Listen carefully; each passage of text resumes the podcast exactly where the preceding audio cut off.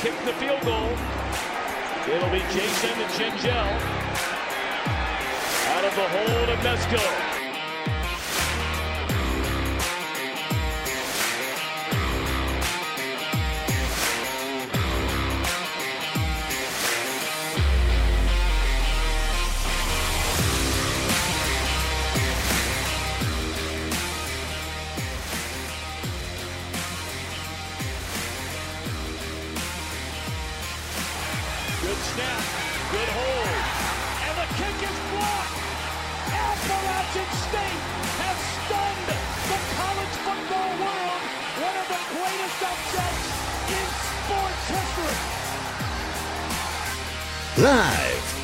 Chatterbox Sports Studios, it's Off the Bench with Thom Brennaman.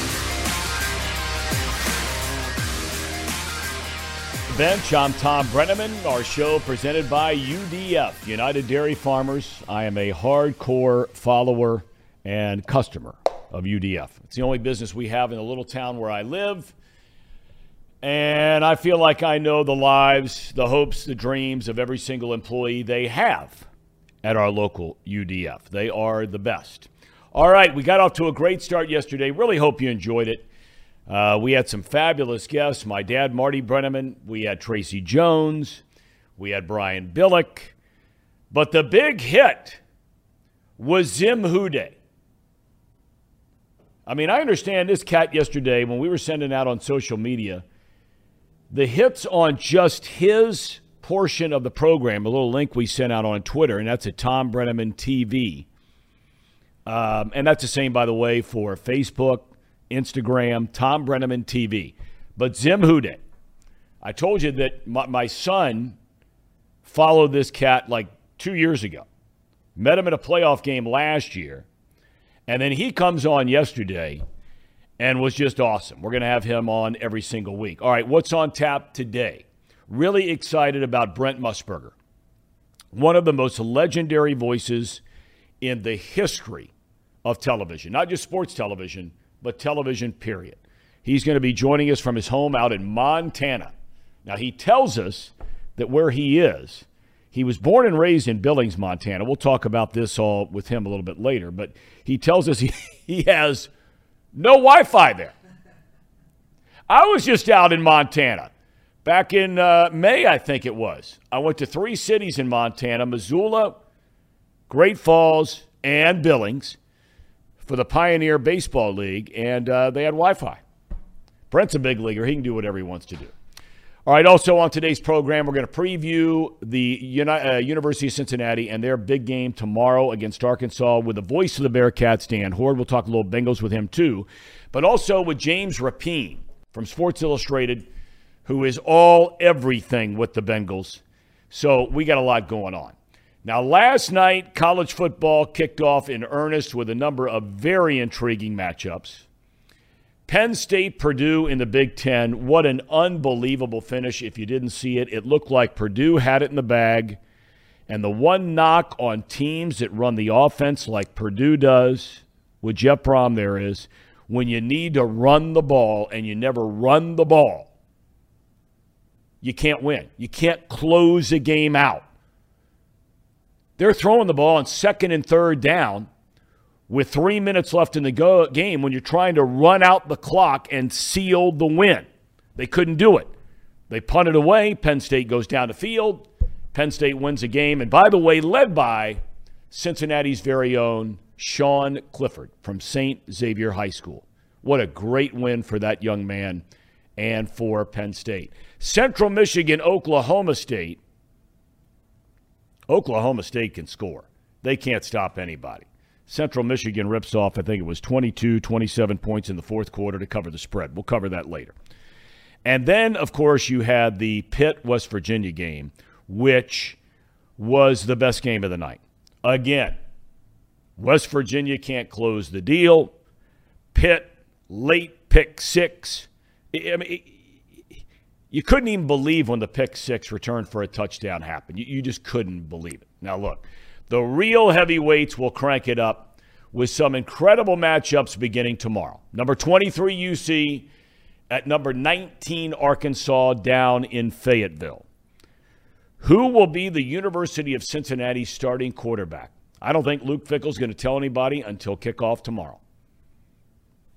If you're a betting man, Ben Bryant, but you have the dynamic former Ohio Player of the Year and Evan Prater. Can the UC defense hold up against this massive Arkansas offensive line? I mean, their quarterback 6'4, 230. This is a rugged, tough SEC team program on the rise. Number 11, Oregon goes to number three and defending national champion, Georgia. Oregon's in big trouble. The Ducks went on the road last year. They beat Ohio State. Great win, one of the biggest in program history. Bo Nix, their starting quarterback, transferred from Auburn, so he's played in the SEC. He knows the deal, okay, of what's going on in the SEC. So now moving forward, you look at some of the other matchups we have, right? You have the Florida Gators are hosting the Utah Utes. Now, many believe, including me, that Utah is a legitimate college football playoff contender. And to say that's rare out of the Big 12 would be a gross understatement. Florida, eh, ever since Urban Meyer left, they have been mediocre at best. They've gone through three, four, five coaches. Who knows? And last but not least, and I, I, I, I got to tell you, I'll be up there. My wife, who is a Notre Dame alum, but I'm a Buckeye guy. We're lucky enough, thanks to my good friend Mark Miser up in Columbus, Ohio. We're going to the game tomorrow night. Number five, Notre Dame at number two, Ohio State, 7:30 p at the Horseshoe. Do you think that joint will be rocking? Ha! Are you kidding me? Tailgate City for about four hours leading up to kick. They will be primed and ready to go. The Buckeyes return three legitimate Heisman Trophy candidates on offense. They were the highest scoring team in college football a season ago. And for Notre Dame, Marcus Freeman, right? This guy was a linebacker. He was a star under Jim Tressel at Ohio State. So you can imagine what the emotions would be like for him coming back there. He says it's all about his team, all about his players, all about Notre Dame. I get it. Okay. But you can take it to the bank. This will be the most watched game in all of college football this season. You can book it. Now, we're going to get to these a little bit later on in our picks. Okay. But one thing we're going to do every Monday is I'm going to give you my top five in college football. I don't care about the coaches poll. I don't care about the media poll. I'm going to give you my top five. And before the games get started, because it wouldn't be right for me to pick on Monday, right? So we're going to pick today and then reload every Monday. So here you go. Alabama, Ohio State, Georgia, Utah, Michigan. We'll break them down team by team. Number one, who else would it be besides Alabama? They return the Heisman Trophy winning quarterback in Bryce Young.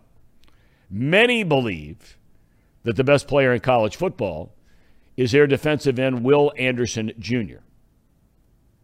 Is there a chance that cat could win the Heisman Trophy as a defensive player? Some will tell you, yeah. Some say he's the best player, period, in college football. Number two, the Ohio State Buckeyes. Highest scoring team in college football last year. They lose two receivers in the first round of the NFL draft, right? Garrett Wilson, Chris Olave, okay? Yet many believe the guys they have coming back are going to be better than they were. We'll find out about that. Heisman Trophy candidates at quarterback, CJ Stroud, runner up last year, TreVeyon Henderson, the running back, and of course, then Smith-Njigba. This cat, I mean, it's scary. The big question for the Buckeyes their defense. They stunk last year on defense. Only way you can say it. So they, they, they go out, they bring in Jim Knowles. I saw the Fox pregame show last night where Matt Leinart, the former Heisman Trophy winner uh, at USC, and he's on that Fox pregame show, he thought of all the coaches and the big name coaching moves that were made, including head coaching moves, right? Brian Kelly to LSU, uh, Lincoln Riley to USC, blah, blah, blah.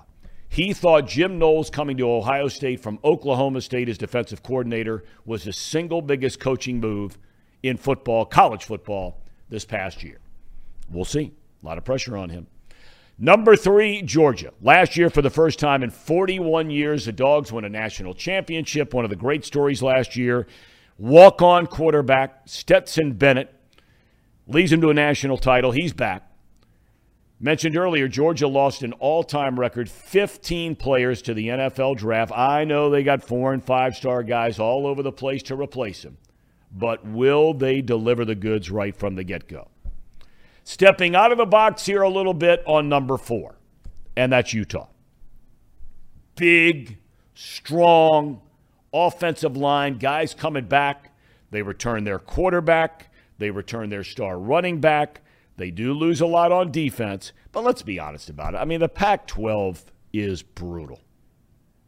Pac 12 has not had a college football playoff appearance uh, since 2016. Everybody says USC is going to be great. We'll see. I, I, I, am not buying that. Maybe down the road, not this year. Uh, so if Utah can go on the road and beat Florida, and then, you know, their schedule's still tough out of conference, but in conference, they should roll. Number five, I had a tough one with this one because you got Clemson, you got Notre Dame, and then you have Michigan, right? All the jokes are over about Jim Harbaugh. I think the guy is an incredible coach. Always have.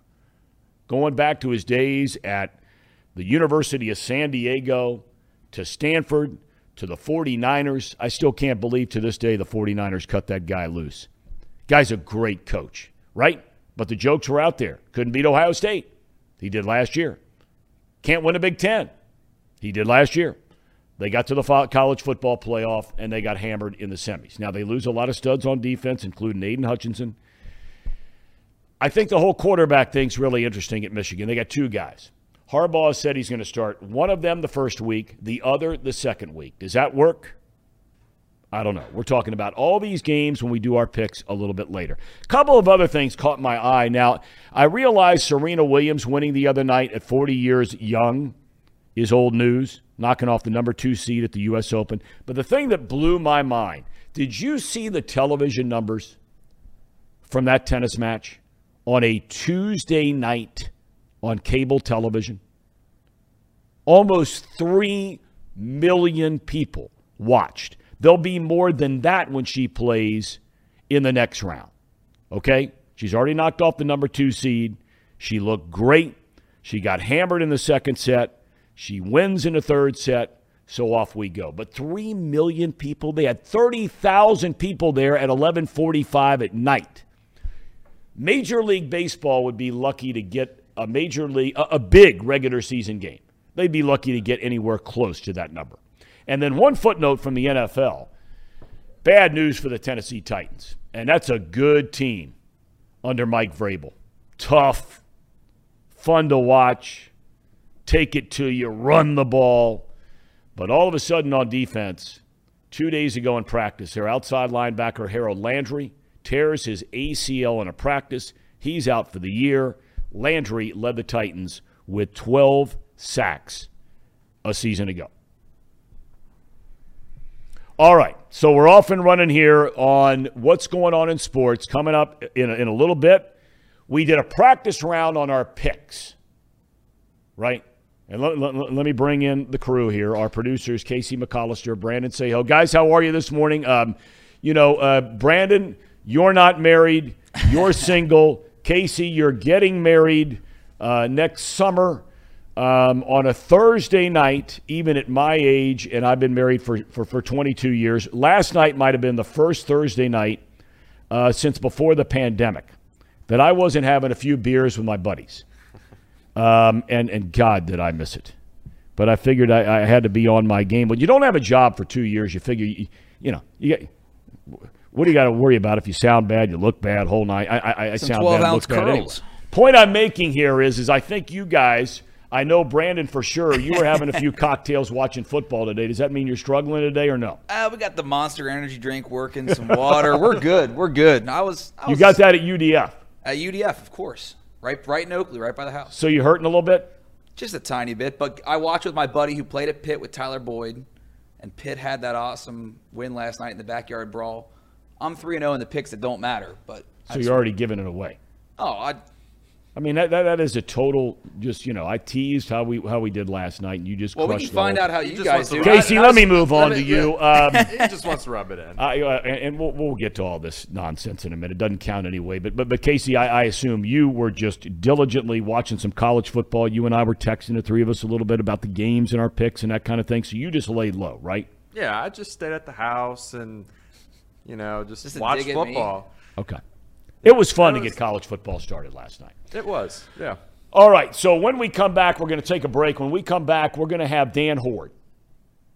And for those of you in Cincinnati, you know who Dan Ford is. Uh, Dan Hoard is. Uh, he is a great announcer, and we're so lucky here in Cincinnati to have him as the voice of the UC Bearcats, both football and basketball.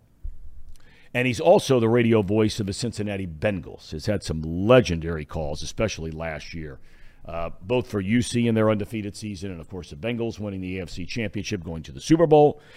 So when we come back, Dan Hoard to talk about tomorrow's matchup Cincinnati at Arkansas in Fayetteville. That's right around the corner on Off the Bench, presented by United Dairy Farmers. Stick around. Welcome back to Off the Bench. I'm Thom Brennaman and uh, delighted on this college football Friday to be talking to a guy who I- I'm telling you, now, most of you in greater Cincinnati, you know the name Dan Hoard. For many of you watching elsewhere, you probably know the name Dan Hoard. We're lucky to have him in this town. I can't tell you how lucky. He's a play by play voice of both the University of Cincinnati football team and men's basketball team, and the voice of the AFC champion Cincinnati Bengals. Danny, you're getting ready to get wild and crazy here, young man. I hope you're ready to go. I am definitely ready to go. 75,000 plus tomorrow in Fayetteville, Arkansas. It's going to be a tremendous atmosphere. I don't know if the Bearcats are going to be able to get it done against a really good team, but it's certainly going to be fun to watch. All right, I want to get right to this game. And, and- well, you know what? I don't. Before we get to this year's team, I just want to tie a ribbon a little bit around last year's team. I mean, indescribable to put into words. Conference title, undefeated season, first non-power five team to go to the college football playoff. But for you, and I know what it's like to sit up there in a booth and, and you go through the course of a year, whatever sport it is, and, and you take pictures in your mind and you remember certain things. It might be a player, it might be a moment, it might be a game, it might be a bus ride. What stands out for you, if anything, above all else, last year for UC football? The amount of red at Notre Dame Stadium when the Bearcats knocked off the Fighting Irish. I never dreamed that Cincinnati could go to South Bend, look in those stands, and see a third of the stadium packed with UC fans. Maybe it was more than that. Mm-hmm. It was incredible. And then obviously the game lived up to the hype. So if I had to pick out one moment from that incredible season, that would be it. Just looking out of the booth in that historic stadium and seeing all of those Bearcat fans seeing some of their greatest dreams realized. And nails in the coffin, Danny. Nails in the coffin. bam, bam, bam, bam, bam. right. Desmond Ridder, uh, five year player, four year starter, 44 wins, the third most all time in NCAA history. Uh, now he's got to be replaced. He's gone in the NFL with the Atlanta Falcons. The styles of the two quarterbacks, Ben Bryant and the former Ohio High School Player of the Year out at Wyoming, uh, Evan Prater, could not be more different. Who do you think gets a starting nod? Luke Fickell has not said yet who will start tomorrow in Fayetteville. I think most signs point to Ben Bryant, but we'll see. Luke Fickell has surprised us before. Ben Bryant does have the advantage of having started college football games. One at UC, a very important game a couple of years ago against Memphis, and then obviously all of last year at Eastern Michigan, where he did an excellent job and led that team to a bowl game. So it seems like it's pointing in that direction, but we'll find out at 3:30 Cincinnati time uh, tomorrow at Arkansas. I will say this: they're both going to play this year. It's highly unusual in this day and age for one quarterback to take every snap during the course of the season. So if it is in fact Ben Bryant, I know there are a lot of Evan Prater fans out there that are going to be disappointed by that, but I'm pretty confident that Evan Prater is going to wind up playing a lot of snaps for Cincinnati if he is not the starter on day one. The secondary was a huge part of UC success last year. Three of the four starters get drafted. It appears, you tell me if I'm right or wrong on this, that this is still a very talented and deep group. Agree or disagree? I agree. I think if you look at the position group that Luke Fickell has consistently excelled at in terms of recruiting, it would be the secondary. It seems like year after year, they're getting the top ranked guys or close to the top ranked guys in the state of Ohio, and they're getting good players elsewhere. So it's hard to imagine there wouldn't be a little bit of a drop off when you lose the fourth pick in the draft and Sauce Gardner, a guy who never gave up a touchdown pass in his college career. There's bound to be a little bit of a drop off, but I think it's a little bit. I, I, don't think they're going to plummet off the cliff. They really have talented players at that position, and they've got a true freshman named J.Q. Hardaway, who's from Alabama. At least he played his high school football in Alabama. He's uh, he grew up just across the state line. But in any case, I think J.Q. Hardaway ultimately is going to be a Sauce Gardner like player at Cincinnati. I'm not saying he's going to be the fourth pick in the draft, but I do expect him to have a great career, and he's going to play a role as a true freshman. Uh, two other areas that appear to be very, very strong, at least on paper. Let's start with the receiving corps, wide receivers and tight ends, because tight ends are a big part of this offense. There's no debate about that. Uh, they have to feel good about where they are at that th- those two spots, right? Correct. So they've got their two great speed receivers back from last year in Tre Tucker and Tyler Scott. Both of those guys have run four two nine forties. So obviously they can stretch the field. They lost Alec Pierce, who's a great player. He's had a tremendous preseason camp with the Indianapolis Colts, and he is going to be difficult to replace. But one of the guys that I, I think will play that role, or at least approach that role, is Nick Mardner. He transferred in from Hawaii. He's six six. He averaged nearly 20 yards a catch last year for Hawaii, and this isn't on a, a tiny sample size of like 12 catches. Mm-hmm. He had more than 50 catches last year and averaged nearly 20 yards a catch. He was in the top five in the country in that category, and they've got depth beyond those guys. So I think the wide receiving group is deep and good. And then you uh, alluded to the tight ends. Josh Wiley is back. He's finally healthy. He's a future NFL draft pick. Lenny Taylor could be a future NFL draft pick. And Chamon Metayer is the next Bearcat tight end name to learn. Uh, he redshirted last year, but he was tremendous in spring football. And I think they start to work Chamon Metayer uh, into the rotation this year as well. Now, the offensive line, it's amazing for a team with the success they had last year. All five guys are back, but but but I've recently read here, uh, uh Danny, that – that that doesn't necessarily mean all five of those guys are going to be starting again this year.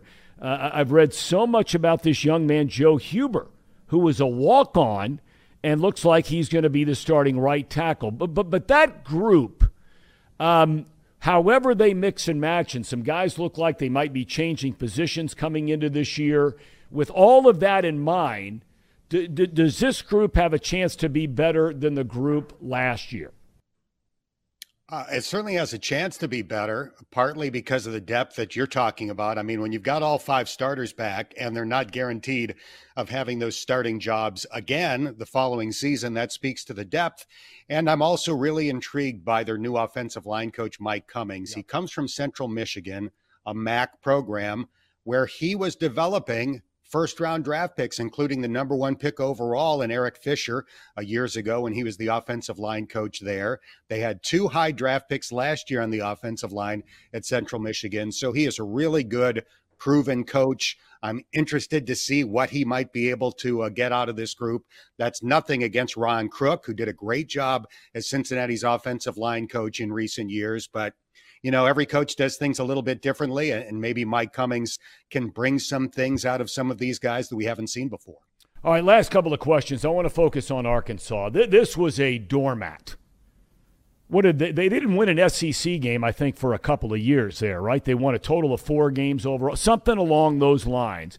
Then all of a sudden last year, they win nine games. They beat Texas. They beat Texas A&M. They beat LSU. They go to the Outback Bowl. They beat Penn State. They love to run the ball. Now, I know they'll throw it because they have a returning starting quarterback, but they love to run it. How do you feel about UC's chances of stopping the how, how do they feel about their chances of stopping the run?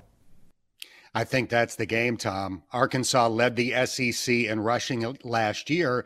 They were one of the top rushing teams in the country, but they're not like a triple option team where all they do is run. So it kind of skews the stats in that direction. This is a team that has balance, but it begins with the run and it begins with their size. I think if you look at Arkansas, it seems to me maybe it was a calculated thing on the part of their head coach Sam Pittman where he looked at the SEC landscape and said, "You know what? We're never going to be able to run with Alabama. We're not going to be able to run with Georgia or LSU or fill in the blank. So, what do we do that's a little bit different? How do we zig where everybody else zags? I think what they've done is just gone huge. Beginning with their quarterback, KJ Jefferson, who's 6'3, 245. He's, he's like a Ben Roethlisberger, a young Ben Roethlisberger that can run before he got beat up. So the line is huge. The quarterback is huge. The backs are big. That is Arkansas. That was the key to their resurgence last year. Sam Pittman is a former UC assistant coach back in the Rick Minter days. He's done an unbelievable job. Mm-hmm. You know, when he took over, he joked that we couldn't win the pep rally a couple of years ago.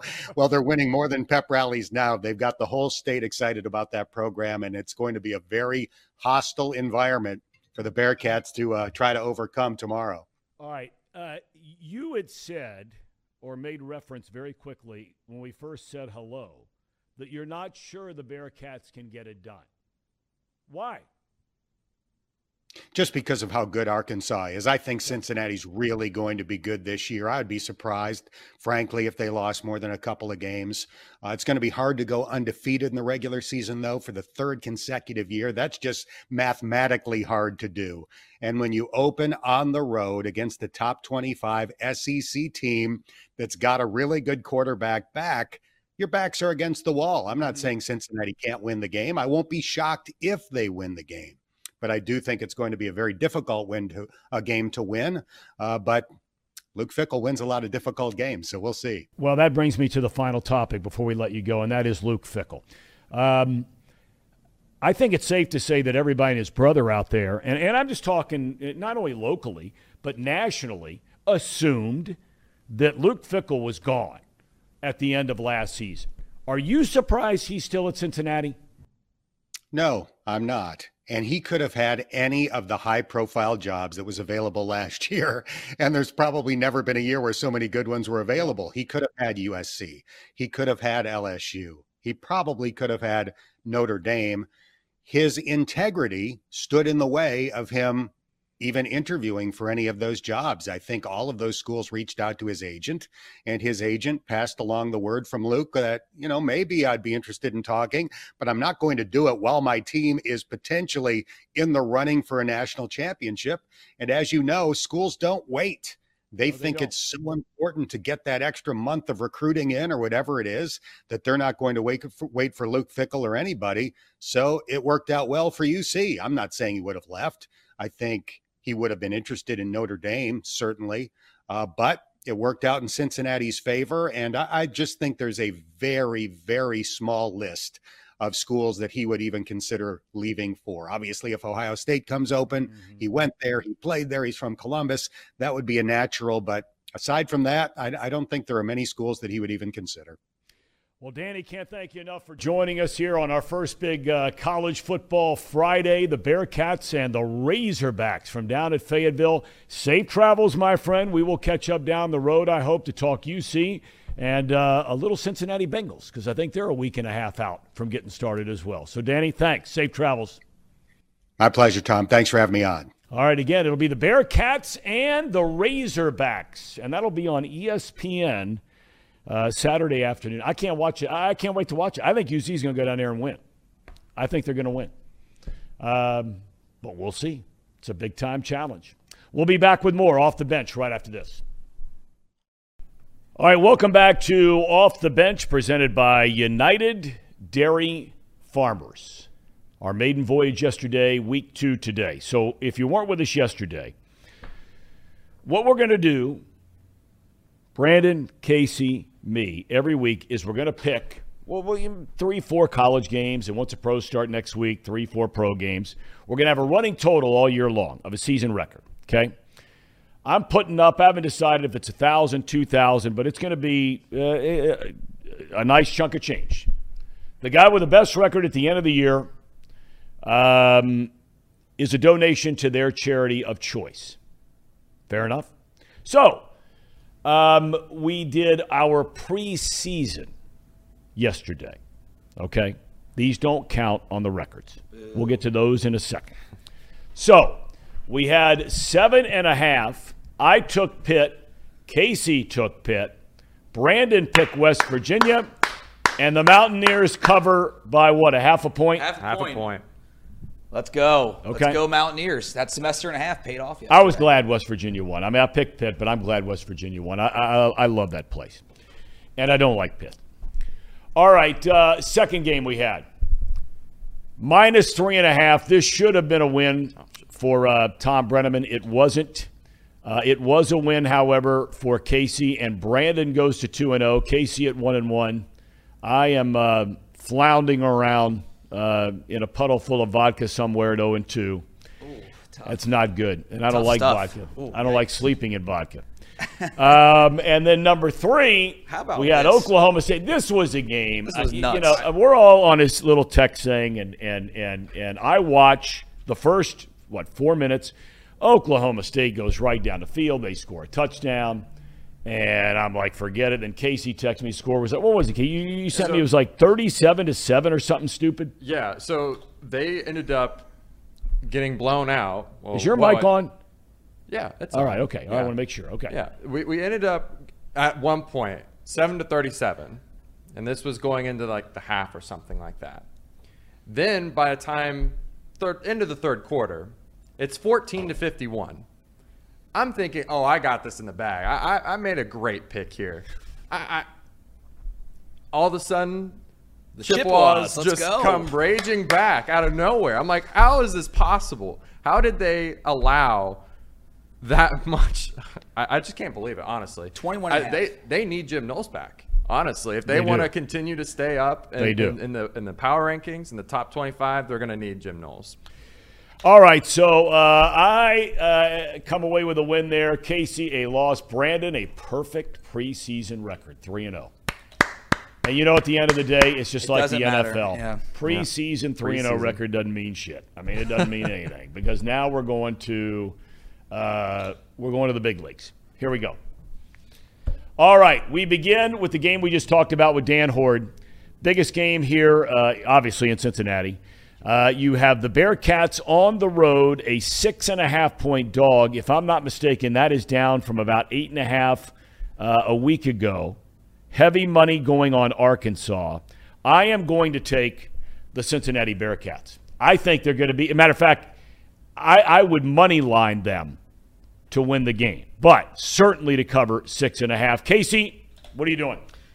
I'm picking Arkansas. Boo, Oh, I- wow. Wow. not get over the fact that he has not named a starting quarterback yet.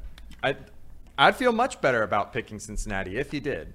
Okay. But to me, it from an outsider's perspective, it seems like, oh, I haven't found a guy because there isn't a guy yet. That's how I feel about it. I might be wrong, but that's Well- just what my gut's telling me. Okay. All right. You gotta trust. You gotta trust Fick. Yeah, Fick, I agree. Fick knows what he's doing. I'm, I'm taking taking the cats. I don't Well, know. You're I'll going to pick this. them all year long. You're an alum. I mean, Well, wait till we get to OU with you. Uh, we know how this Yeah. how this song and dance works. well, that's a real program. And I'll say this: I hope I'm wrong. the Bearcats. I The really hope I'm wrong, but Bearcats. until I see it, I, I can't pick Okay. UC. All right. I think Ben Bryant ends up the starter. I think that's a safe bet. Uh, I think they got some packages in there for Evan Prater. Um, that's going to be a good game. And again, uh, okay, 3:30 ABC tomorrow. Oregon ranked 11th goes on the road to battle Georgia. That uh, that is a 17 point spread now. Yep. I still like the dogs. Uh, Bo Nix, I mentioned earlier, was a quarterback at, Ark- uh, at Auburn the last couple of years. Uh, you know, a lot of people beat him up.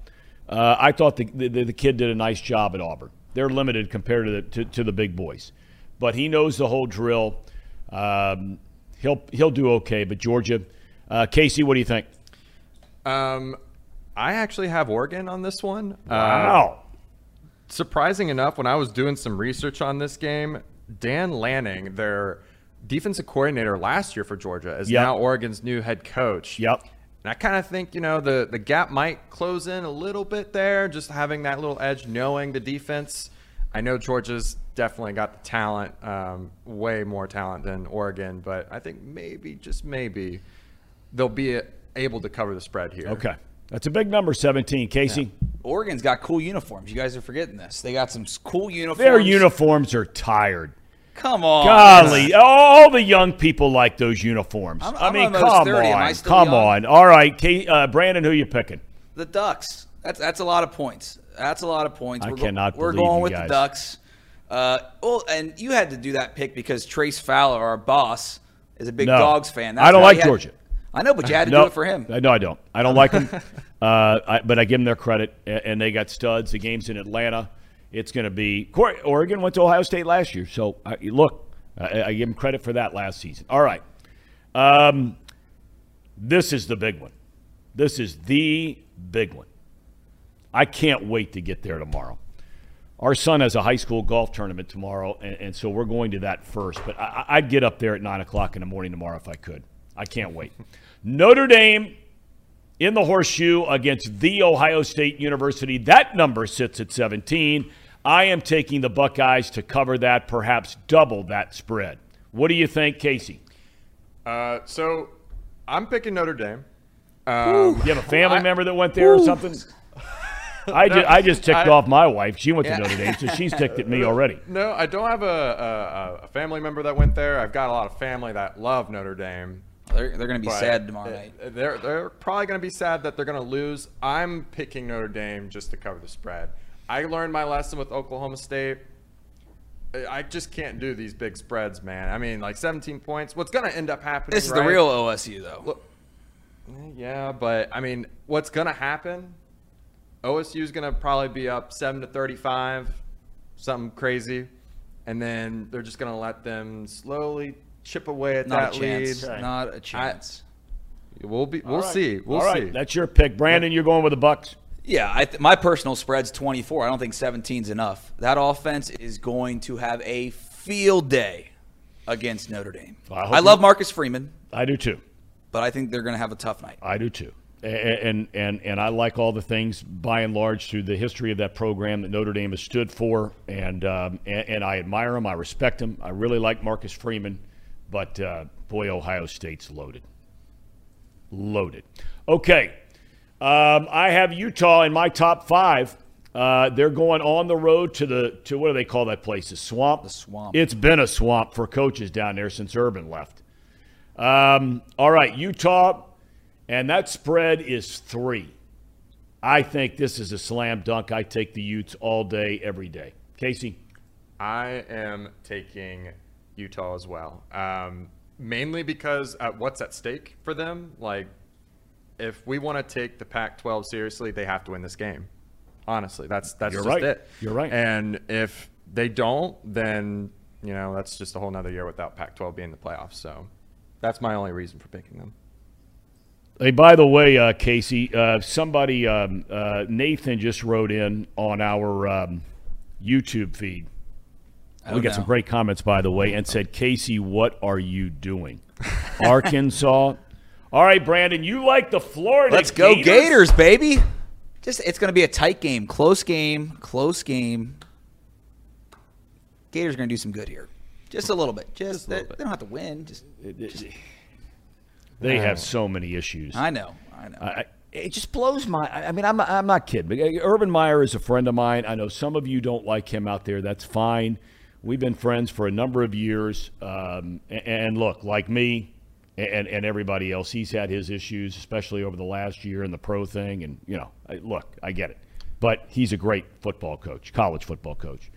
And um, I, I just have a hard time understanding the athletes you can get at Florida since he left, how they have struggled so mightily just to just to be a a three loss or four loss team Right. every year. All right, um, what else we got up there? We decided we were going to throw in some of the local teams. This is a 16 point spread. Miami is supposed to be good this year. There are a lot of people picking them to play in the Mid American Conference Championship. So this is no pushover.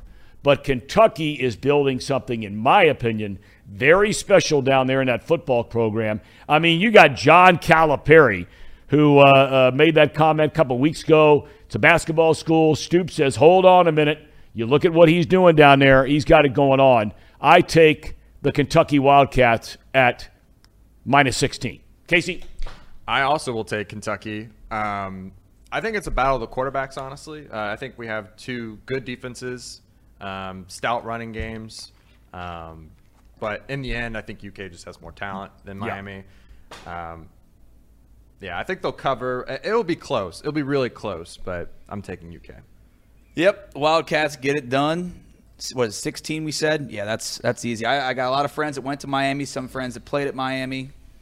I just I just cat that get off to a strong start down there at is it still Kroger Field down there? I think it is. I don't know what it is.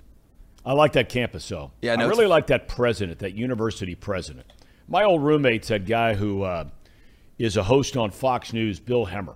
He and I mm-hmm. worked at Channel Five, your old stomping ground, yep. Brandon. We were we were roommates for a couple of years, and um, during the pandemic on his show, and, and, and I should have looked up this guy's name ahead of time, but their their university president was on all the time uh, during the pandemic. I, I really like that guy. It, it, that's turned into a beautiful campus down in Kentucky. Uh, okay.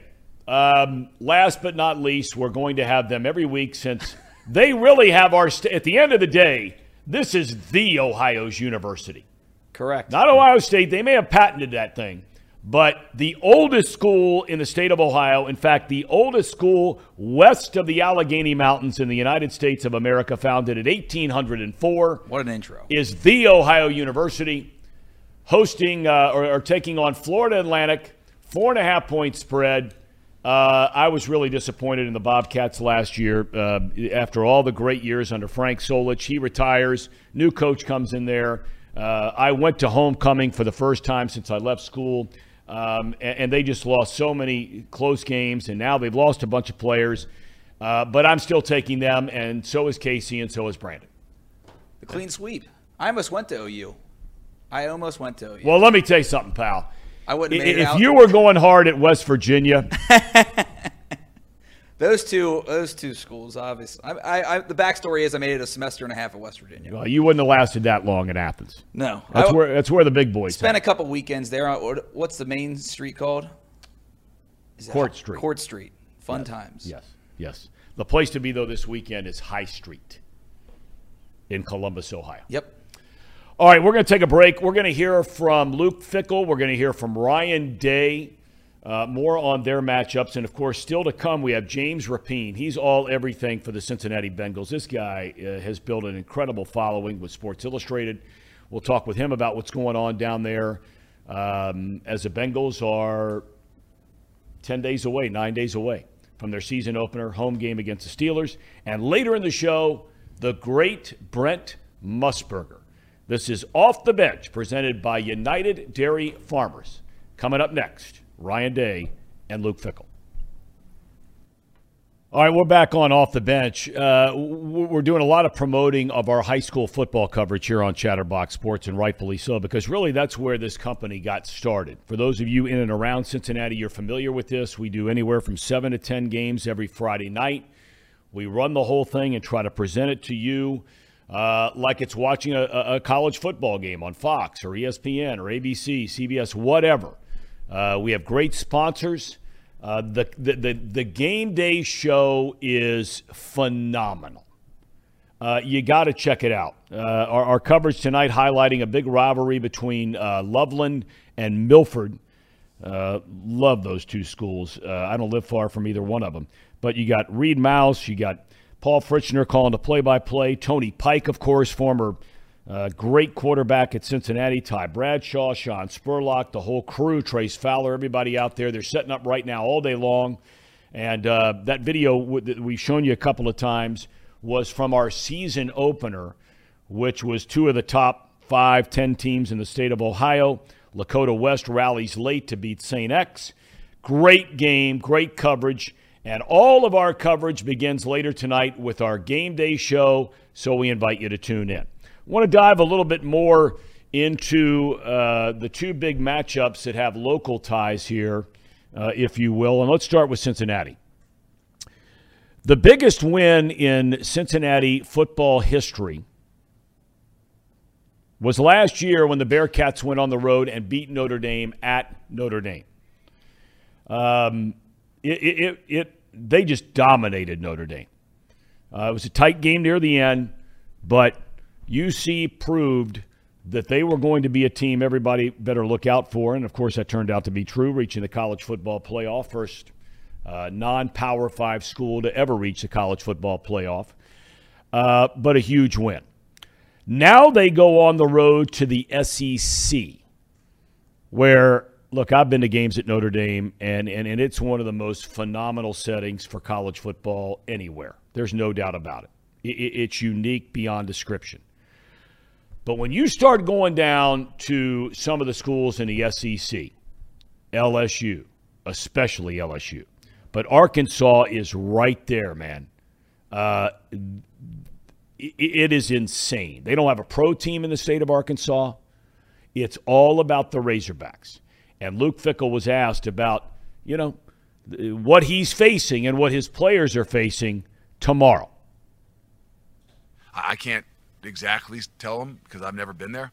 Uh, obviously, I've you know heard and, and, talked to a lot of other people, um, but it's one of those things that's hard to prepare for, you know, because you know it's kind of twofold. Like I said, you, you there's a lot of other things that you got to prepare for as well, and sometimes the atmosphere is one of those things that uh, you know that sometimes gets in the second you know, secondary just because, you know, with the younger team, you got to have some really good practices. But I know that uh, after the the uh, the playoff game last year, I think I didn't do a good enough job at preparing our guys for the environment and the atmosphere. So I think that uh, we've used that and, and, how we kind of started that game as something that we know we got to get better at. Um, so it's been since January, whatever that was, second, third, fourth, coming back, talking about how do we get better. It about it had been about handling the atmosphere and the environments that we're going to play in. Thinking about it being week one, uh, I didn't tell them it was about week one, but it was really about hey, let's let's make sure we understand this. Even all the way back from January second, we're talking about how we prepare for for September third. So those are the comments made by Luke Fickell. boy, the difference in that guy, just the way he handles himself since the day he got here, he, you can tell he's very comfortable in, in his skin, in his job, in his staff, in the university, in his players, in the program. Uh, I, I don't know how you don't watch that guy for however long that was a minute, 45 seconds. Uh, you just watch that clip and you know that, that this guy's on his game. Does that mean they win tomorrow? No, but he's on his game. I remember three years ago. Now, keep in mind, Urban Meyer, during his days as a college football head coach, think about some of the guys he had as his offensive coordinator. Okay? Dan Mullen, going back to uh, his Florida Gator days, who later became the head coach at Florida, but an incredible offensive mind.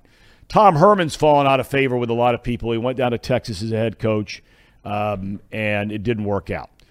But the guy he said to me was the best offensive mind that he's ever been around and one day would be a great coach is Ryan Day. Ryan Day is starting his fourth year at Ohio State. He is 34 and 4. He is 23 and 1 in the Big 10. That lone loss last year and and he will talk about it up front and honest uh, killed him losing to Michigan last year. Only game he's lost in 3 years in the Big 10. Um, he's gone 13 and 1, 7 and 1 in the pandemic. First two years goes to the college football playoff, loses in the semis the first year, loses in the final the second year. Last year they go to uh, 11 and 2 and they win the Rose Bowl. But one of the big things that has hurt Ohio State really over the last decade, from time to time when they play these big schools out of conference early in the year, case in point, Oregon last season in Columbus, the Buckeyes have stubbed their toe. Ryan Day was asked about that as they're getting ready for Notre Dame yesterday. No, I haven't really talked about that at all. Um, it's just been about this team and it's about Notre Dame and, and Ohio State. You know, and we're playing a game on Saturday night, and um, you know the best team's going to win. So uh, hadn't really thought or talked about that at all. Um, you know, we need to do a great job of uh, you know understanding that this is a big game and uh, playing with emotion, not letting emotion play with us, and being able to you know play with great physicality, but also understand that uh, you know we have to have poise and be able to focus and avoid distractions going into the game. So um, you know we know when this one's coming for a long time. This has been a huge build up, and we're obviously obviously excited for this one. All right, so that's head coach Ryan Day.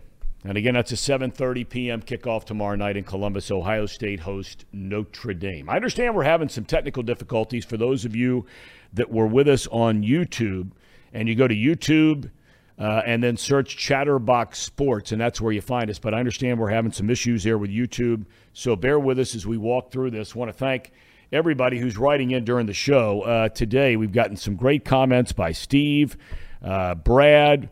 Rich, Daniel, um, and and and Cincinnati Jungle 23, whoever that is, uh, just said this show is every day. Yep, it's every day, every single day, from 10 a.m. to noon Eastern time. But uh, look, I, am an old man, so um, I, am trying to come to grips with uh, so many of you out there, and I'm grateful beyond description that that you know, all the content you want, you're getting it off your phone or your computer and you're streaming. You can watch it anytime you want, listen to it anytime you want. And um, so you can do that on our show every single day. You want to catch it later? We got some good stuff on here. Still to come when we return, James Rapien from Sports Illustrated will be talking to Cincinnati Bengals as they're getting ready for next Sunday's season opener at home against division rival Pittsburgh.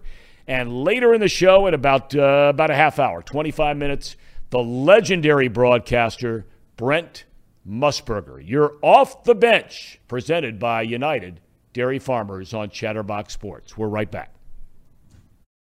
All right, welcome back to Off the Bench. I'm Thom Brennaman, presented by United Dairy Farmers. And our Bengals report is brought to you by Encore Technologies. Encore Technologies, great local company providing IT solutions for a data centered world with a suite of services with mobile computing to desktop to data center, supporting both centralized and work from home computing models to improve efficiency and productivity. Visit encore.tech. The path to innovation becomes here. Well, the path to following the Cincinnati Bengals for a number of years now, you've heard him on the radio here locally, does great work for Sports Illustrated, and a pleasure to be joined uh, on the program here by James Rapien. James, how are you, man? How's everything going? I'm surprised you're not slugging around outside of uh, what is it called now? Paycor Stadium over at the practice field there. Yeah, I've, I've spent plenty of time uh, outside of Paycor, and you got it right. I've said it wrong a ton. It's going to take a little getting used to, but no, really excited for the season, and I appreciate you having me. I I brought up something yesterday and, and maybe only uh, you know halfway through our second show, people are, are, are tired of hearing me say it, and, and, I've gone on record as saying I don't like it, but um, it doesn't matter whether I like it or not, and, and, and that is this: I don't like the fact that not a single Bengal starter outside of a rookie guard has played a snap in the preseason. Do you think that's a big deal? What are your thoughts on it? You're around this team every single day. I think they planned on playing some starters. And the moment Joe Burrow had that appendectomy, they said, well, what's the point of playing Joe Mixon or Tee Higgins or Ja'Marr Chase or even a Hayden Hurst, these new offensive linemen, if Burrow isn't going to be the one under center? So they weren't going to play these starters a lot. But I think that had a big part of it is they were like, okay, well, if Burrow isn't playing, should we put any of this offense at risk? And so instead of playing the rest of the guys for a series or two – maybe in that you know week two preseason game. I think that would have been the one that they targeted pre Burrow surgery. They they opted to play it safe. Now, could that mean a little rust for some of these guys, especially a guy like La'el Collins, who mm-hmm. outside of two team practices hasn't done much in 11 on 11s? It might. But, but overall, if you're, you're telling me that these starters can be 100% healthy going into week one, I think that is much uh, more important th- than playing starters for, again, what would have been probably eight to 10 total snaps in the preseason. All right, James, walk me through and everybody else through where Joe Burrow is right now. They've said he's going to be set and ready to go for week one next Sunday against the Pittsburgh Steelers. You see it that way too? No doubt about it. Joe's looked great. It's it, it's kind of wild. I wonder what he looked like pre appendectomy on July 26th because he said he was feeling really, really good and, and throwing the ball as, as well as he had thrown it and, you know, just physically uh, really in shape and ready to go for the season. In his first practice back, he looked like he should look in mid August and, has looked like that for, for most of camp since returning. So I think he's looked great and I think he's recovered from that. But the after effects, the you know, he lost some weight, of course. I think he's still trying to get all of that weight back. I think it's close. If you look at some pictures of him a couple of weeks ago compared to now. I think he's certainly putting on that weight. He'll be ready to go. Will he be where he was, say, July 20th? I don't know about that. Uh, and I, I don't know if he's going to feel like that at all this year, just because once the NFL season starts, you know it, there's going to be a bunch of mm-hmm. bumps and bruises. But overall, I think he's pretty close uh, to, to as healthy as he can be considering the circumstances. I want to circle back. You mentioned La'el Collins comes over from the Cowboys as a free agent. Uh, the, the, Bengals made huge news, did a great job during the offseason in firming up that offensive line. Uh, but because they didn't play in the preseason, outside of, of Collins and him not playing well in the, the, the, the, the two days there against the Rams uh, when they were leading up to the, the final preseason games, uh, the rest of those guys look good, ready to go that they brought in? They do. They do. Yeah. I think Ted Karras has been a huge addition to that room. And I, I think he's uh, he's kind of been the one that's kind of set the tone a bit. I know uh, early, I, I believe it was in OTAs actually. He was asking a bunch of the trench players, offensive line, defensive line, if they wanted to come over and watch. Uh, I think it was MMA or boxing, one of the pay per views on a, a, Saturday night. So he's certainly building up that rapport with those those guys in the trenches, and he's a veteran. And, and you bring veterans like that in, guys that have won Super Bowls. Him and Alex Cappa both winning rings in New England and Tampa Bay with Tom Brady, and and they know what it's like. They know what it feels like, and so I think the guy that benefits most outside of Joe Burrow, Joe Mixon. Yep. I mean, I, I think he's going to have running lanes that he hasn't had as a pro, and especially on that right side, you got Alex La'el Collins. Those are two nasty dudes in the run game. So both Joes should have a smile on their face this season. Um, Tee Higgins, uh, the sad news that his father passed. Um, what can you tell us about that whole situation? Uh, funeral arrangements unquestionably being made, uh, him leaving the team. Do they have any idea when? I, I, I know they're giving him all the time he wants, but do they have any idea when he might be back? I certainly this coming week, I, I, would I would anticipate him coming back, and you know they're practicing Monday. A lot of people will be drinking beer and celebrating the holiday, the end of summer, however you want to do it. I, the Bengals will be working, and I'll be lingering outside Paycor Stadium and inside, like you said. So uh, I, I, wouldn't be shocked at all if you see T back on Monday because it is a, a game week. Worst case, you know, I, I would say Wednesday, but but Monday kind of feels like the natural target date. But like you said, I think they're going to give him as much time as he needs. And speaking of guys that have looked great, I know he's coming off of that shoulder surgery this offseason, but he just looks. I know they already have a Ja'Marr Chase, but Tee Higgins certainly looks like a, a wide receiver one, no doubt. Well, well, there, there's no doubt. I mean, Higgins on on most other teams in the league is their number one guy, and and, and really, you, you look at his numbers. You know, since he came into the league, he's played like a number one guy, even with the great numbers that. Um, Ja'Marr Chase had last year. Um, you're there every day. It's Bengals morning, noon, and night around here. Yeah. As you look at this team, what concerns you about this team? The, the biggest thing is what cost them the Super Bowl. You know, it's that offensive line still, because I, I don't think there's a ton of depth in that room. You get a guy in Max Scharping off of waivers from the Texans. I thought that was a huge get because he gives you some Cordell Volson, Jackson Carman insurance there at left guard. He gives you a, a proven player that could back up Alex Cappa if you need him to. He's made 33 starts in this league, uh, 48 appearances in, in three seasons. So I like that addition. but still, the the offensive line is really what I think could derail the offense. It's certainly not the skill players. It's not Burrow. You're not going to bet against Joe Mixon. Mm-hmm. And I think this defense is is really underrated. I, I, don't see a huge glaring hole. You know, you could say, oh, well, maybe you want another cornerback. Well, every team wants another yeah. cornerback, right? And, then the other thing is, I do think situationally, Zac Taylor struggled in, in certain moments, right? The Packers game week five no doubt. last year stands out. The, the San Francisco game at the end of that, taking the ball out of Burrow's hands. Super Bowl 56, I won't get into detail because everyone knows. Uh, so that's the other part. Does he, and he's gotten better every year to his credit, does he take another step as a play caller, as a head coach? If so, there aren't really many you know stumbling blocks if the offensive line is as good as, as they hope it is after their offseason additions. Uh, Jessie Bates, uh, the whole ordeal where he's holding out there for a while, you know, eventually he would sign uh, the one year deal. He's making almost, I think it's $13 million. Uh, the rookie Hill plays great in the preseason. It's the preseason, but I know that everybody's very high on him. Uh, now that Bates has had a week, week and a half under his belt, uh, is he the shoe in starter week one? After missing all that time?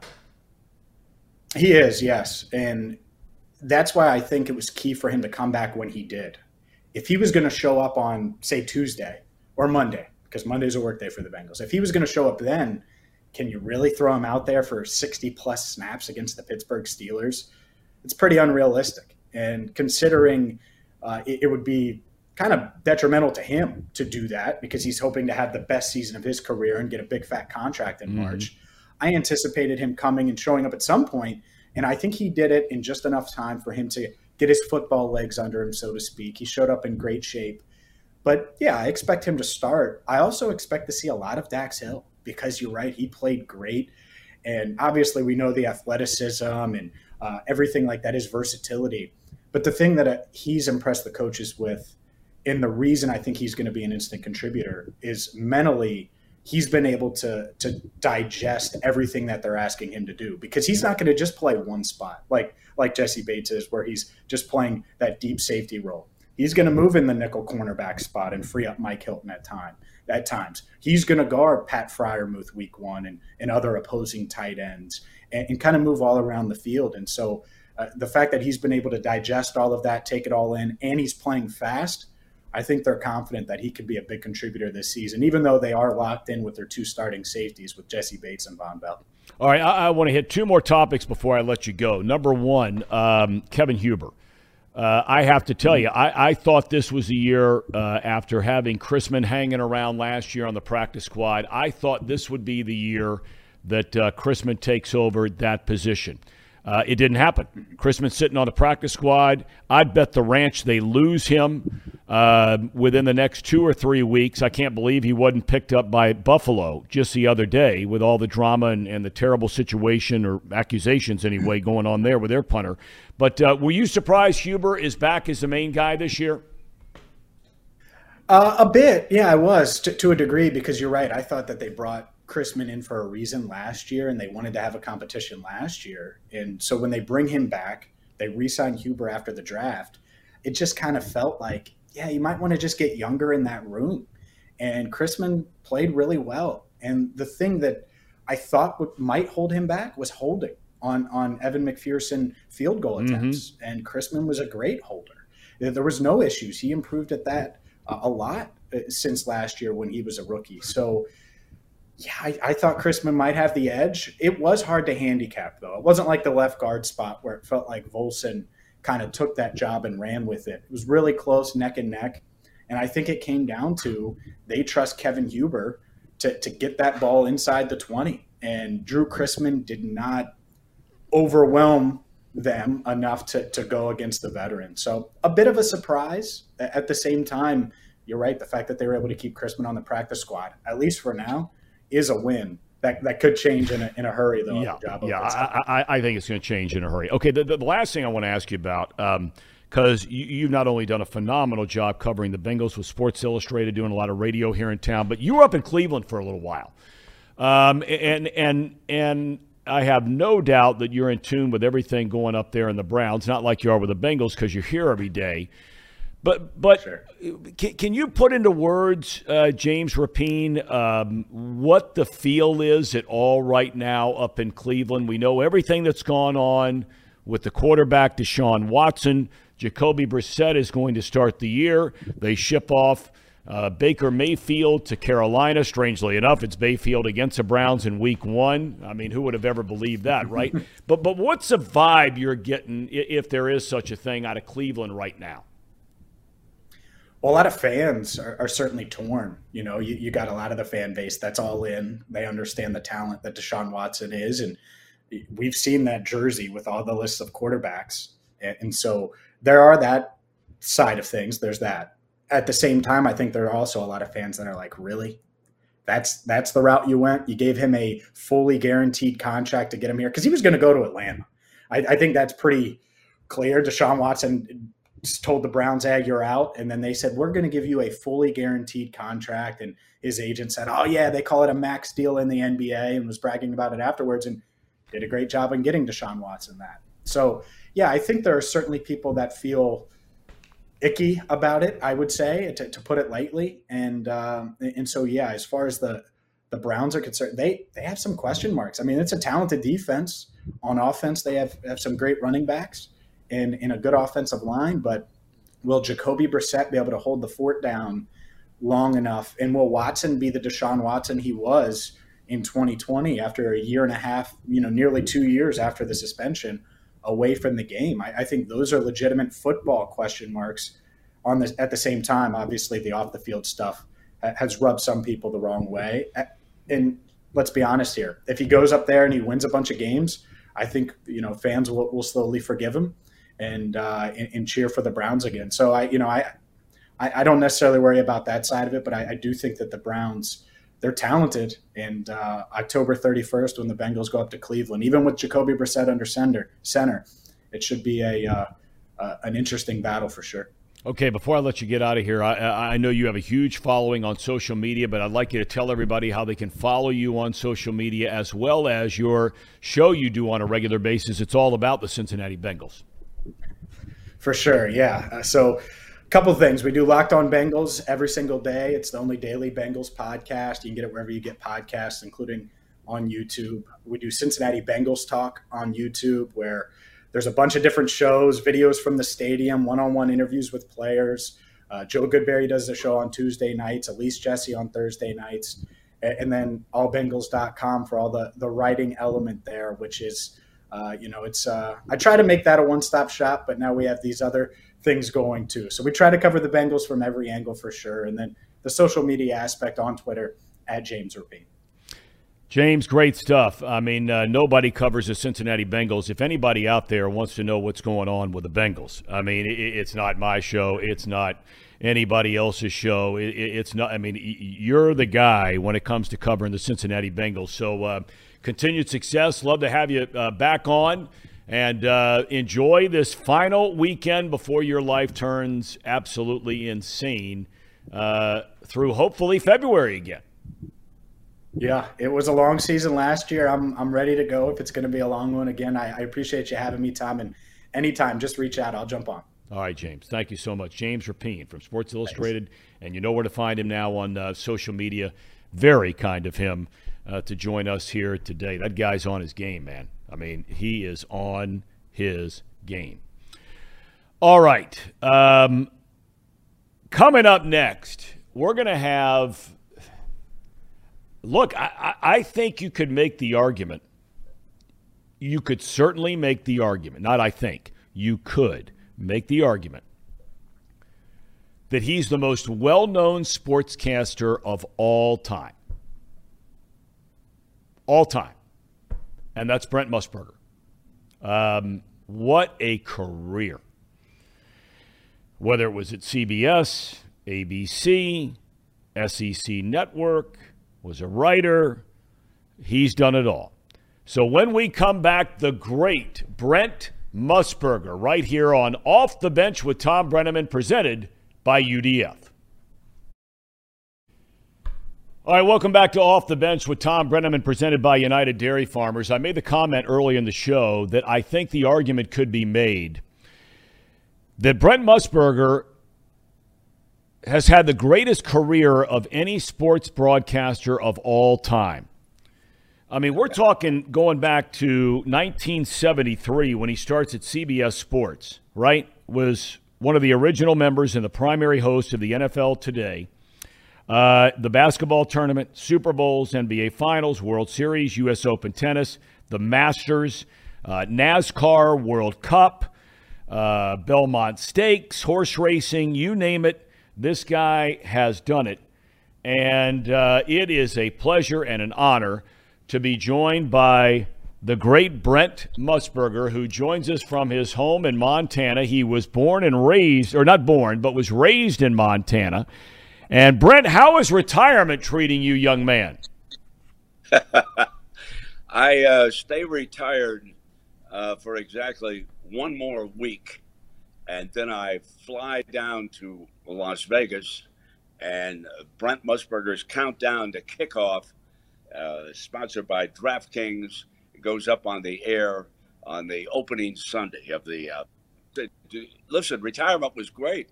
I loved hanging out with. The, listen, my favorite experience of the summer. I went to two minor league baseball games. One up in Kalispell and one the other night up in Missoula. They're called the Paddleheads, and yep. you being a time uh, a great baseball guy, you know how much fun they have at uh, at minor league baseball games. I mean, I was uh, the guest of the the sponsor of the home run hitter of the night, and uh, the five dollar beer you get to buy it for a buck if he hits a home run. He, well, he's singled. They lowered the price for a glass of beer to four bucks I was one of the first in line. You know what I'm saying? I, I believe me, Brent. I know what you're saying. You know, it's funny you bring that up because I have been doing a show all year long. I don't know if you know this or not, but I've been doing a show all year long on the Pioneer League, and, and, and so I've had a chance to visit Missoula, the paddleheads there. Jason Newman's at probably the home run hitter you're talking about because he, he set an all time yes. record this year, and uh, and yes. I went to Great Falls and I went to Billings, Montana and uh, that's a phenomenal league. Uh, phenomenal it league. Is. Tell me about tell me about league. what you're doing in Vegas because you started your company there a number of years ago. You eventually sold it, as you just mentioned, to DraftKings. But but what's your role now? What are you doing in Vegas? Uh, well, I will do the show countdown to kickoff on uh, on Sundays, and then uh, you know I'll spend days of, as a guest of some of the other it's VSIN, the Vegas Stats and Information Network, and the growth, the growth, time of that has been phenomenal. When we started it, and believe me, it was my nephew Brian who really he was the main force behind the development of VSIN. But remember, the only state where there was really betting on sports going on was in Nevada. But Brian thought there was going to be great growth because there was too much illegal money being bet off. And of course, the Supreme Court legalized it for the state of New Jersey, and we've gone from there. I think. Did you tell me that Ohio will start at the first of the year yep, with legalized yep. sports betting? Is that what you told me? Yeah, and, and, and I've read. I don't know if this is true or not, but I've read that of all the states that that that either have already legalized sports gambling or are about to by the start of 2023 that Ohio they're expecting to, to, to bring in the biggest numbers of any state so far. I don't know if that's true or not, but yes, that's when we start here. Yeah, it's definitely going to be one of the biggest. Uh, it's always hard for anybody to overcome the state of New York because of population. Right sure. now, New York and New Jersey are at the top of the list, and Nevada comes in at a distant third. Uh, but Ohio will be huge. It, it will be bigger than Nevada because of the interest in sports. I mean, imagine how many millions of dollars are going to be bet on this week's Notre Dame Ohio oh, State oh, game. Yeah, uh, being played up in Columbus. The excitement, the excitement about the Buckeyes, of course, is drawing money uh, coast to coast. Uh, everybody thinks they've got a chance to displace Georgia as the uh, national champion. Obviously, we'll see because Alabama will always be formidable. But, but you're right. Uh, Ohio will be huge because uh, you have those great pro team. Or listen, were you Bengals in Cincinnati? When you think about it, a year ago, Thom, jumping from last to 1st mm-hmm. in the division. Now, if you go back historically, and John Breech, the uh, son of the former Bengal kicker, uh, did some outstanding research for CBS Sports on this. Uh, believe it or not, almost every year there is a team that jumps from last to first in one of the eight divisions in the uh, NFL, and he was touting the Ravens this year, and I don't disagree with that. Uh, believe it or not, the uh, Super Bowl hangover, as Bengal fans are about to find out, it's real statistically. When you lose the Super Bowl, there are untold problems that just jump up unexpectedly the following year. You go back over the last few years and look at the teams that lost in the Super Bowl. And so we shall see. The Bengals are going to have their hands full. They opened with Pittsburgh, as you know, at home. I, I about six and a half point favorite. Um, that's a lot of points in a division game to give the Steelers. The Steelers mm-hmm. still have some good defensive personnel. Uh, we have to wait and see if Mitch Trubisky is really an improved quarterback, as uh, the gossip was coming out of Buffalo, where he was a backup last year, and maybe Coach DeBoer was able to coach him up a little bit. We shall see. Uh, you know, I want to ask you a, a, little bit, Brent, about gambling and, and how it is all of a sudden almost on about face overnight in, in regard to its quote unquote acceptance, if you will, in professional sports. Uh, somebody asked me this question when I was a guest on a show the other day. Uh, during my 25 years at Fox announcing the NFL, did anyone at Fox ever say to me, hey, look, you can't get into those numbers and the over under, or somebody just covered the spread and blah, blah, blah? You from time to time w- would do those kinds of things. And and I think everybody loved it because it was just laying it out there what everybody and his brother is thinking. I recall, if I'm not mistaken, and I don't have to get into details of the game because, but but I think you were doing an Ohio Northwestern game, Northwestern, your alma mater. Something crazy happened at the end, and it led to the over under or somebody covering the spread. You made a comment about it. Point I'm getting at now is, have you always been in in uh, interested in the gaming part of sports? Or is that just something that you saw as a business opportunity that, that now has led for you what it is?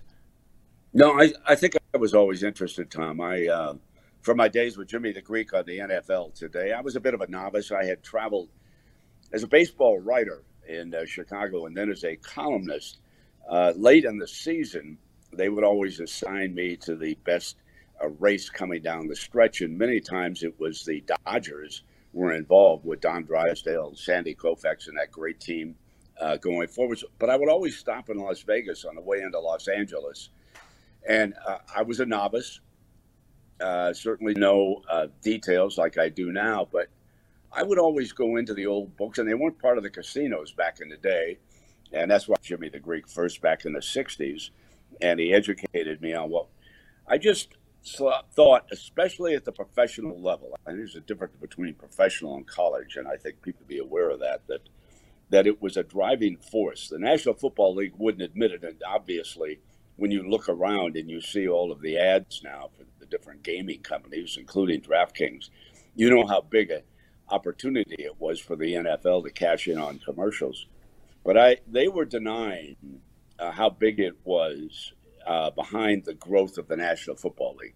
And it's not necessarily just point spreads, it was office pools, uh, people picking winners every week. And I thought, you know, this is a big part of this game, whether or not they want to admit it or not. And so most of the time, when I would refer to that at networks, they would look the other way. However, there, there was a guy at CBS Sports at the back in the day, and we would always be on the scene at the at the NFC championship game because CBS covered the NFC back in that era of the NFL today. And on the championship, I tell the Greek at halftime, I would say, Jimmy, call your friends in Las Vegas and get me the spreads on what would be the Super Bowl. Now, if the AFC had gone first, it was going to be easy because we had the winner. But I said, if they go second, give me the give me the spread on both those teams. And when I went off the air, I would always give this was the spread of the of the Super Bowl. Not that everybody in America was going to bet on it, but everybody in America was always interested in that number. Mm-hmm. What do the numbers people think? And I always knew I would get a call on Monday, and, and Pilson would say, You can't do that. Da, da, da, da, da. He was always just scared of the phone call from the NFL. I, I would apologize. Gee, I forgot.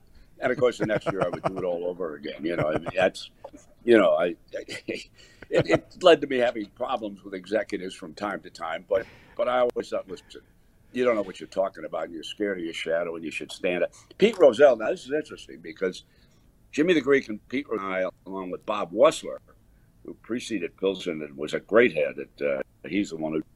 He, listen, Bob Wussler was the guy who brought in a Miss America, Phyllis George. She was the most prominent early a woman in Mhm. television. She preceded all of these sideline gals. And uh, Jimmy the Greek, he brought in the uh, the second year of the show. But anyway, we had a meeting, and it went very well. I I knew that Pete Rozelle understood what the hell was going on because I always found him at the racetrack, and uh, he never missed a Kentucky Derby. And anybody who goes to racetracks uh, understands numbers, uh, knows how important it is. So this is going to be fine. So we went to the meeting, and it was clear that he approved to Jimmy the Greek being on the NFL. They had no problem. But then at the end, he said, I'm going to ask you guys for one favor. Now, when the commissioner says favor, I imme- oh, here comes the order. What's it going to be? He said, listen, I'd prefer that you guys didn't say plus three, minus 10, uh, plus seven uh, in your discussion of the various games. And so, oh, yeah, sure. Of course, Commissioner. No problem. But on the way back, we said, now what the hell are we going to do? And uh, that's how we developed the Jimmy the Greek board, and we would check off. And, and if the Greek had an advantage of about four or five check marks, you know that he was uh, solidly behind that team. So, so that obviously has led to the growth. And I, I think it's healthy. Now, full disclosure, and I tell everybody, especially youngsters, be careful. If you think you are year in and year out going to beat those numbers, you are crazy. Mhm. Okay? You're not going to do it. I know only a handful of people who have ever come close to making a good living out of betting on sports. If you want to do it for entertainment and, and you've got some dollars that you can afford, uh, go ahead and do it. But if you think you're going to be the guy who breaks the bank with the bookmakers and the computers and these numbers, you're not going to. I'll give you an example. Uh, a week ago, I played Northwestern uh, over in Dublin in that game against Mhm. Nebraska because we have a guy, Steve Makinen, uh, ability index, and it goes about you know returning coaches, head coaches, coordinators, quarterbacks, offensive linemen, defensive linemen, et cetera, et cetera. And his stability index actually made Northwestern a team to bet on against Nebraska. So look, I was feeling like I was the smartest guy in the world, so I won it. But last night I came back getting the three and a half points on Purdue at home. I thought, Mhm. well, that's decent against Penn State, even though the Nittany Lions have dominated. Well, Nittany Lions win that game by four. So I'm one and one on the season so far. And I just want everybody to know that those numbers are good. You know, I mean, those guys have a reason for, for putting it up. You're going to give a couple of touchdowns if you want the Buckeyes this week against Notre Dame. Yeah. The money's going to come in on the Buckeyes. There's no doubt about it. Now, uh, just to tell everybody out there, the stability rating does favor the Buckeyes. Okay, uh, there's a lot of change at Notre Dame. New coach, so that's zero on the head coach. New quarterback, so that's zero there on the quarterback. Whereas over on the other side, uh, you've got the Buckeyes with eight points already. Returning head coach, returning quarterback. So, so those are the things. Do it for recreation. Do it. Uh, I want, you can get in trouble. Uh, a gambling addiction is a very difficult addiction to overcome, and you hurt the people around you. So I always, I always, Thom, warn people about that. Brent, I want to ask you a couple things about your career. D- did you coin the term March Madness? Yeah, now, now I'll tell you how that came about, and and it was not, had nothing to do with the um, with the college tournament. To tell You're you kidding. I was working. I was working in Chicago. Like I said, I was a columnist for the um, Chicago's America, and there was a the college um, tournament was not nearly as big when I started back in the '60s as a writer. Okay, the but the but the high school uh, basketball tournaments in the various states. I mean, Indiana, legendary, legendary, covered that tournament. But downstate Illinois was huge, huge. And there was a Ford dealer in Chicago by the name of Jim Moran, and he bought ads in the um, Chicago's American, and he called it March Madness. And, and he would always he would have a special on uh, a sale on certain Ford cars during the uh, downstate high school basketball tournament, and he would he would always applaud the teams from Chicago. The African American schools were just Tom becoming prominent in the '60s, and we sent some down downstate, down into Champaign, and uh, a couple of them were able to come back with state championships. And Jim Moran, but he always used the title over the ads of March Madness, and so I then went to CBS, and we took the tournament away from NBC. And I was not the play-by-play guy; I was a studio host when it began at night. We actually had a board up where I moved uh, cardboard names of teams as they advanced and everything. And uh, we had a couple of late night great shootouts out west and things. And and I just uh, I said, folks, this is madness. This is March Madness. But the term stuck with me coming out of Chicago. Well, so the NCAA uh, they go to get a copyright on it down down the road because everybody started to use it. Mm-hmm. Well, the state of Illinois, the high school state, sued them and so the attorneys from the NCAA came to me, and I said, "Listen, let me let me tell you the truth." I said, "If you depose me or you take me to court on a trial, I am going to tell them that it did not come from NCAA basketball. It came from the Illinois State High School basketball tournament." And the attorneys were very nice from the NCAA. They they understood completely what the situation was, and so they paid. Uh, it was never as far as I know, it wasn't ever made public. But the NCAA actually paid the uh, State High School Association of Illinois uh, for the term March Madness. But as far as I can tell, uh, it came from Jim Moran, the old the old card in Chicago. Wow. That's uh, that's the story of it. Um, if there was a Hall of Fame designated for uh, ju- just uh, being a writer, you'd be in it if there was a Hall of Fame designated for a studio host, you, would be the all timer, number one.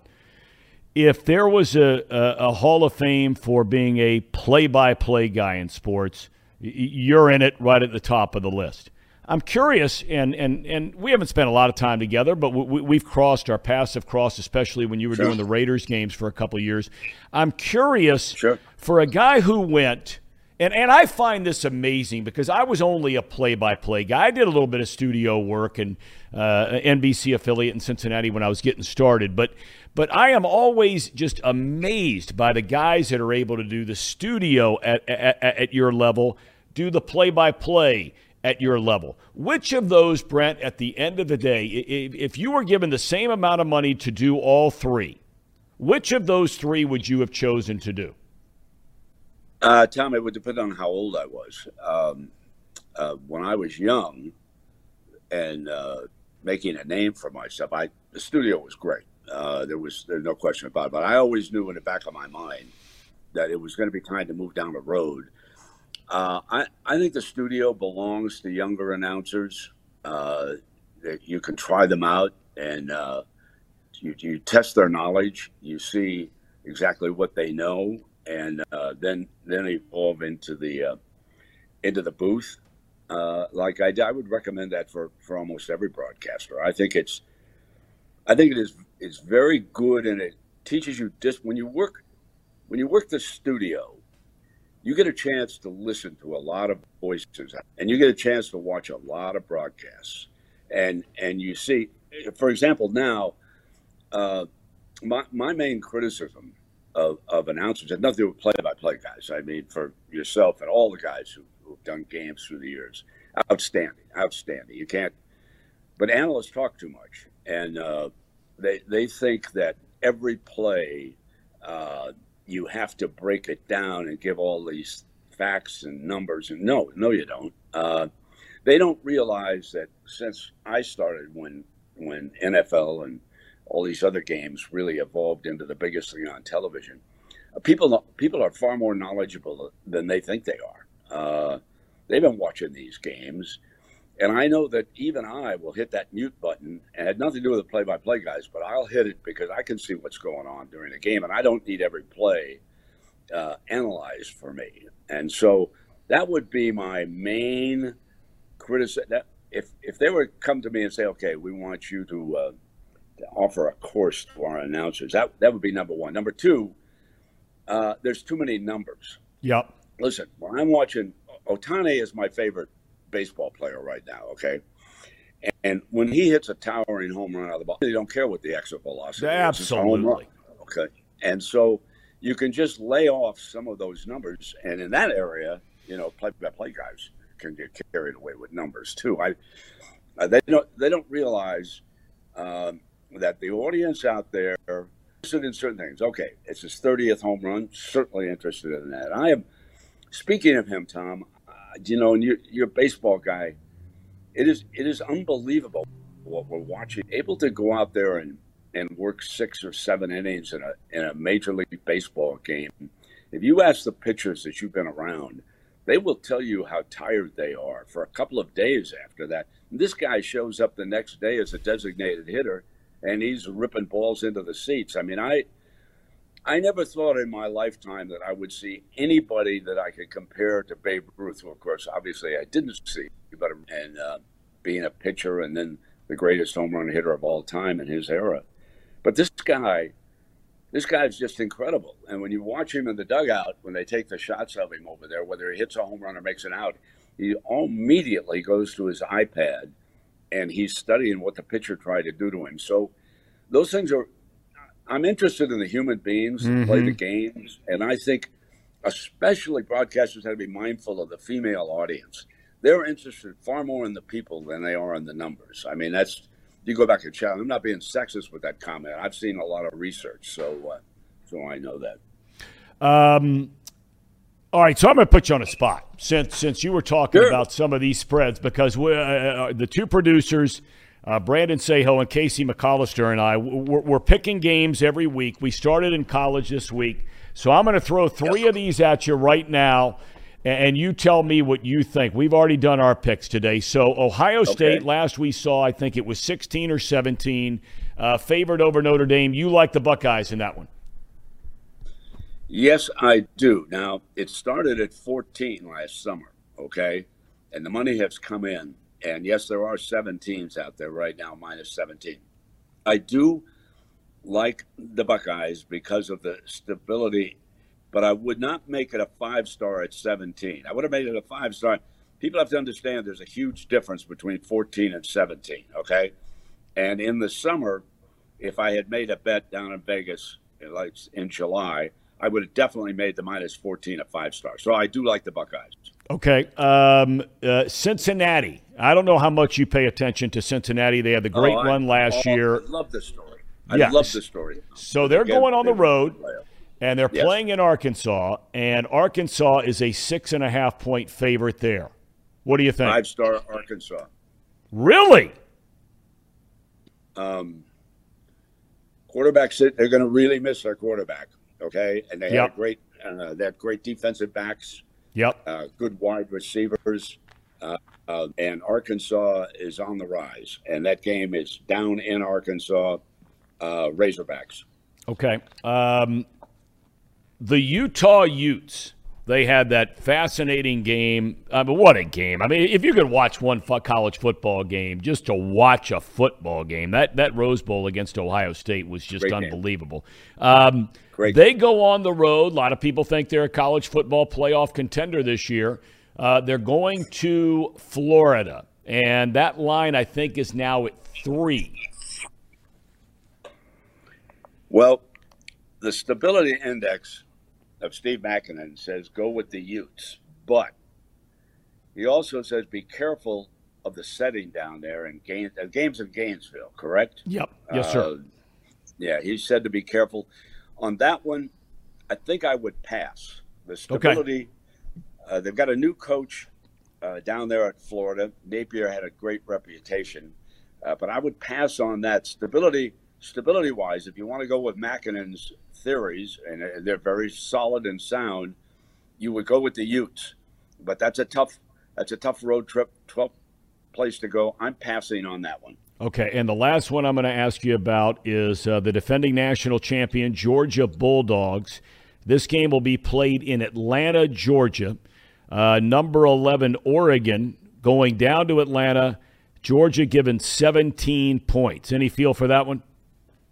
go for Georgia. Three star, not a five, but a three at 17. Uh, stability obviously uh, favors the dogs uh, on that one. Oregon, Oregon with a approach and uh, someone who is off the Georgia staff, by the way. Yeah. So he's going to know a little bit uh, when he goes down in there. But historically, in that kind of a setting, that kind of a situation, the team that he left is going to do very, very well. So I would go with the dogs uh, at home, no question. Okay.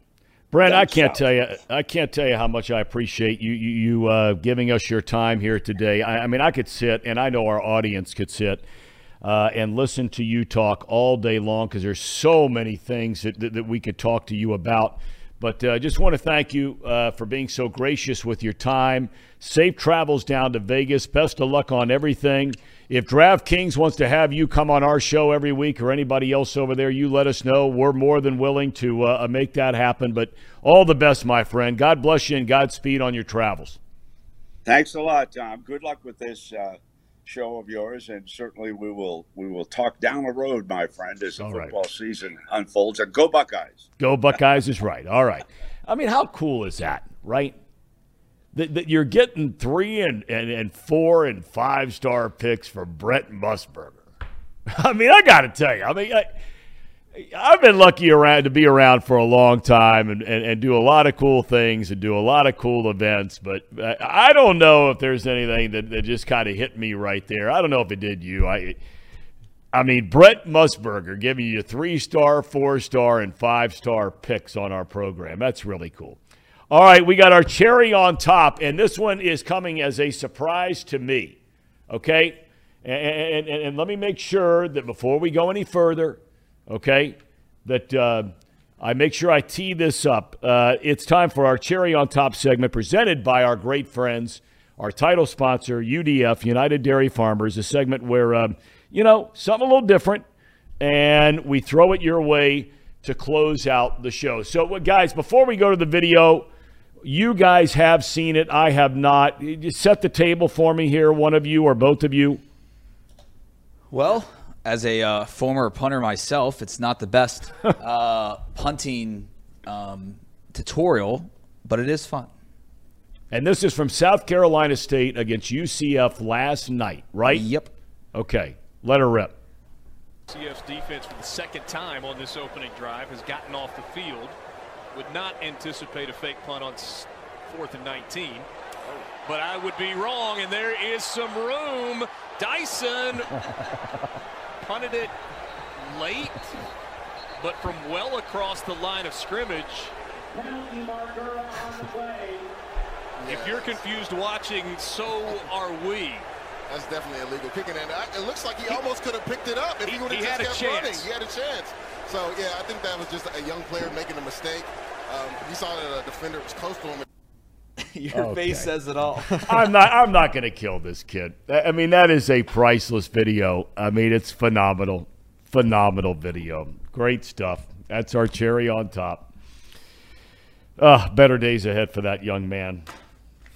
That's the one thing about you young people. You you guys get embarrassed and you guys like walk around with it for days at a time. That'll be part of your mental health show, I hope, Brandon Saho. Yep. All right. Yep. We have fun though. All right, so um, we're wrapping it up. Our first two shows. We thank all of you for joining us. I, you know, look, I don't know anything about social media. I've never been on it. I've never been a part of it. Um, I've often referred to Twitter as a world of hate. I really have. Um, and look, I, am the one who people could say, you know, what I said was hate, and, and, we walked through this yesterday. Um, but uh, the reaction we got yesterday, I am told, because I'm so naive when it comes to this, was just fantastic. Fantastic. And we can't say thank you enough. So at Twitter, it's Thom Brennaman TV, correct? And that's the same for Instagram and for Facebook, right? Okay. All right. So we thank you, your comments, good, bad, or indifferent.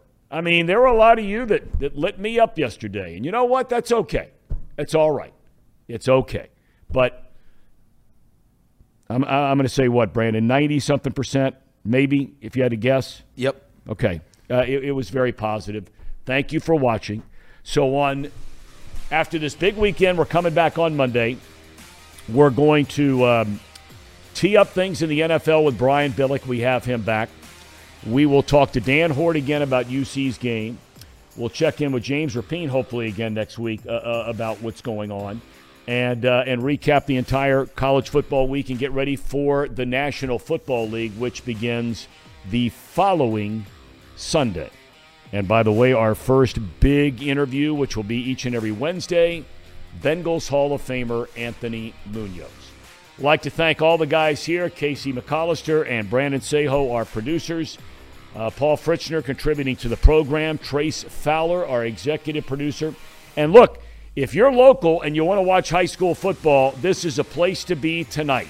Every Friday night on Chatterbox Sports, starting with game day and leading right into our primary game tonight, and that would be Loveland against Milford. Have a safe and happy Labor Day weekend. God bless you. Take care of yourselves and those the ones you love. We'll see you next week on Off the Bench with Thom Brennaman.